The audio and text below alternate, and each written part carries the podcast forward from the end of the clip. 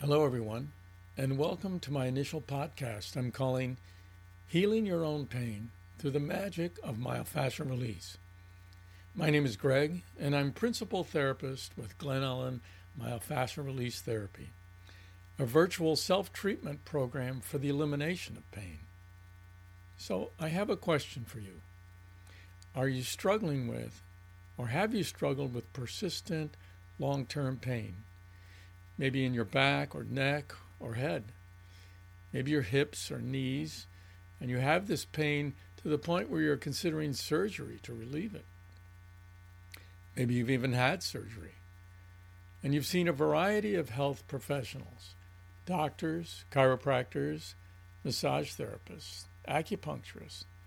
You've taken over the counter or prescribed meds, and although they have given some relief, still the pain persists. You know, the CDC estimates that fully 20% or 50 million American adults suffer from long term chronic pain. And that number is rising annually. And you know, that seems surprising to me when you consider all these modern modalities that the problem of chronic pain has not been solved by these treatments. Well, it could be that they're mistaking what pain really is. If you see pain as the bad guy, the problem to be eliminated, then you won't look past it or beneath it for the true cause. In myofascial release, we learned that where you experience pain in your body is merely a symptom and is almost never where the pain originated. So, what if I told you the power to relieve your pain is in your own hands? That without leaving home or taking drugs, you can begin to relieve your long term pain. So, how do I know this? Well, I, like many of you, suffered from chronic pain for years. And I guess the turning point came for me when all my symptoms seemed to collide at once. I was struck with a serious chest and back pain.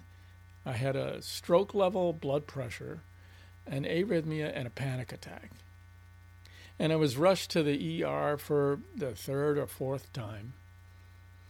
And once I was stabilized, I looked over at the corner and I saw the doctors virtually scratching their heads. And I thought, they really don't know what more to do for me because I had taken every iteration of blood pressure meds for over 30 years. And I was then maxed out on a dosage of five meds twice a day. So that day I had taken 10 pills and yet was rushed to the ER with a blood pressure reading of 250 over 150. I realized that I'd come to the end of what they could do for me. And I also realized it was time for me to take responsibility for my own health. And that's the day I started to get better. The first thing I did was learn more about my food intake and what that was doing to my health. Something my doctor had given me little or no direction on. How did I do that? Well, I changed my relationship with food not by dieting, but by honestly feeling how my body was reacting to certain foods. This at the time was a radical shift in my diet and had a profound impact on my health for the better. The second thing I did was commit myself to more intense myofascial release therapy as well as increase my self practice. So, why myofascial release or MFR as opposed to all the other treatments out there? What's different about MFR? Well, the short answer is MFR provided the deepest non drug impact in lowering my blood pressure than all the other therapies that I had tried.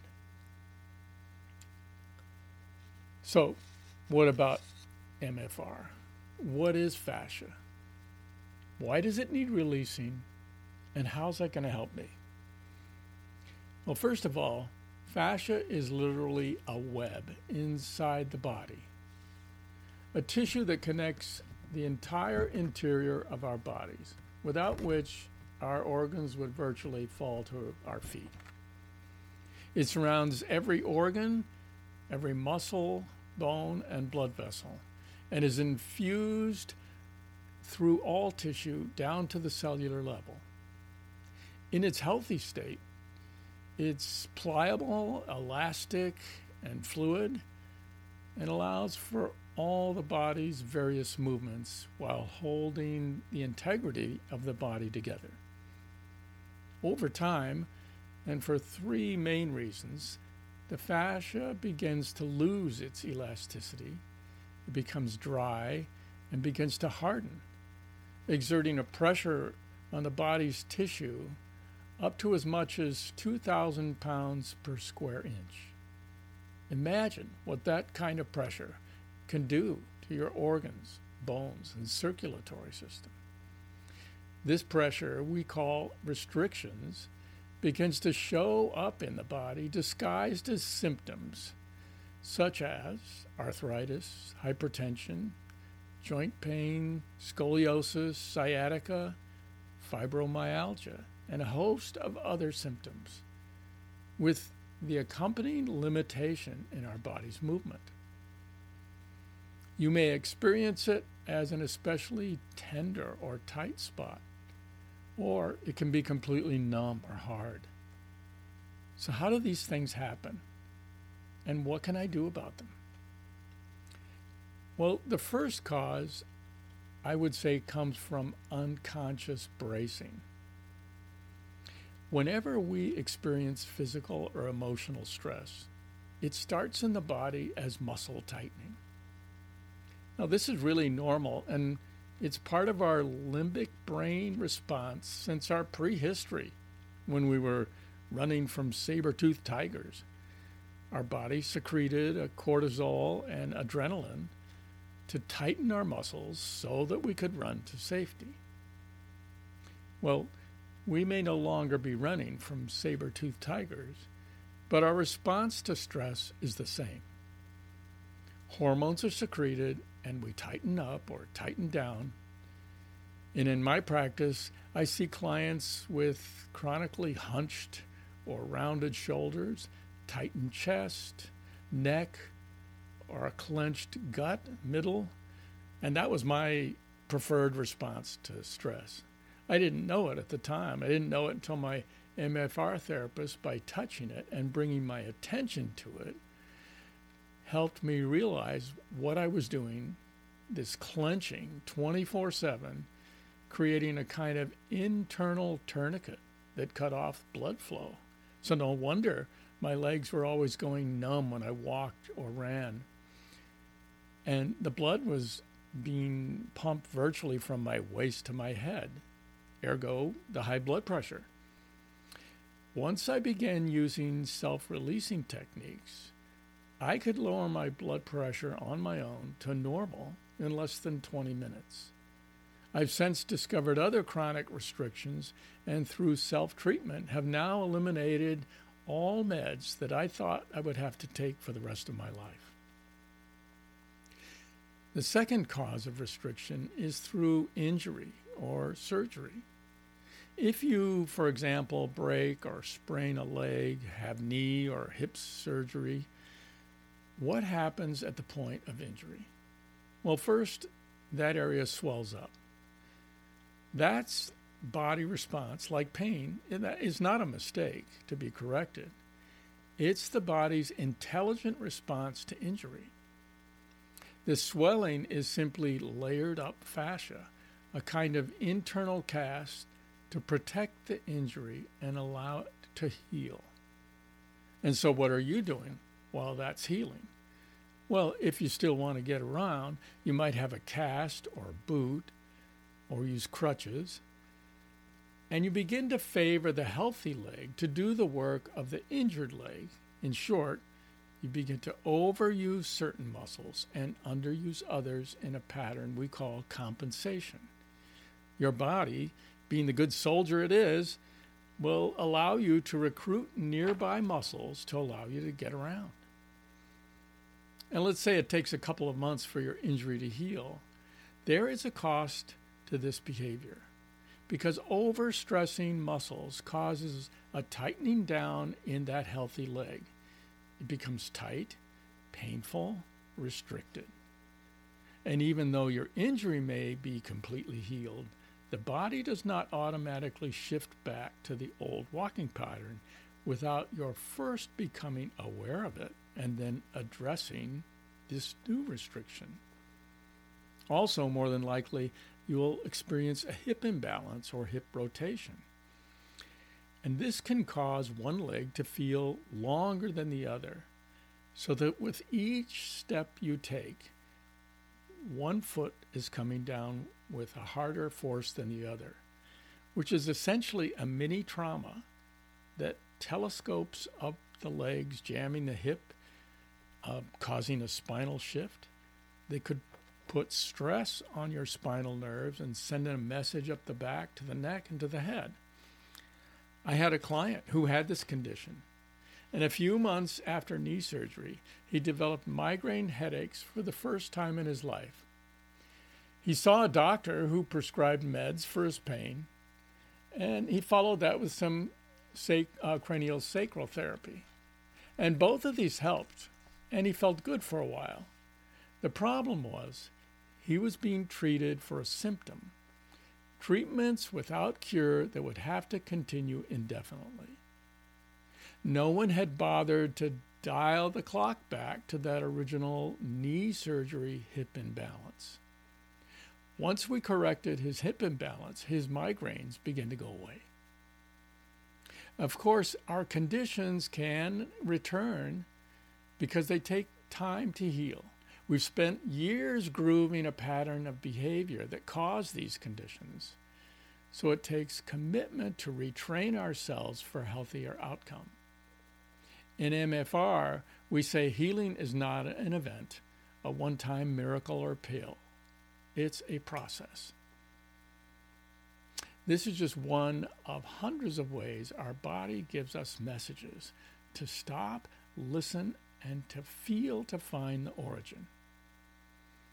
So, the third common form of restriction is an imbalance that comes from improper, improper standing, walking, or sitting posture, as well as performing daily repetitive tasks. We all have those, myself included. I notice almost no one has perfect balanced posture. You know, the kind that you see in anatomical drawings. And that's why they're drawings. No one looks like that. We've all made unconscious adjustments to correct for our forward head or rounded shoulders or rotated hips.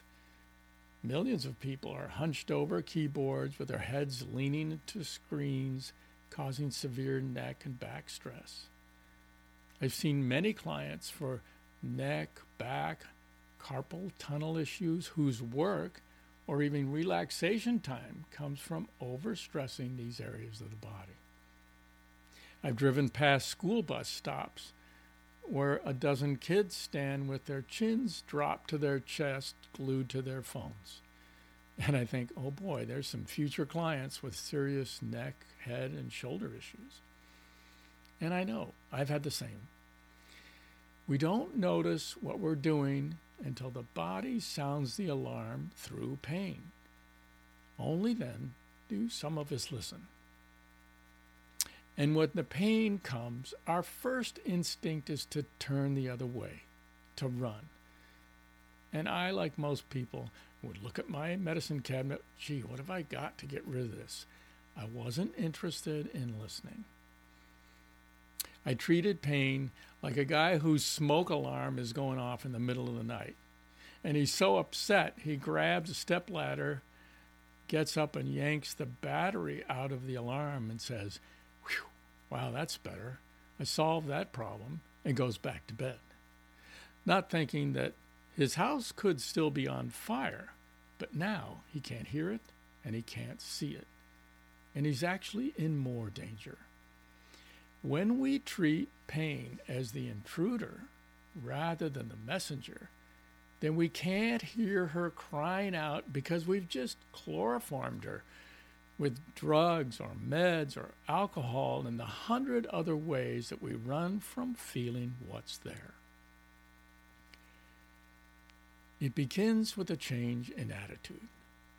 In MFR, we do the counterintuitive thing. We turn around and we walk towards the pain and ask, What is it you want me to hear? What is it you want me to feel? When we finally begin to relax into the discomfort, our bodies do respond. And if we could hear it speak, what we might hear is, ah, she's here. She's feeling.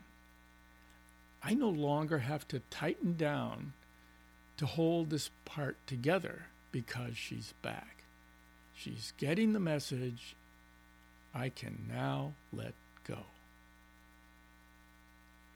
Often, underneath physical restriction, there's some old emotional feeling, the thing that the body had been protecting because we weren't willing or ready yet to feel it.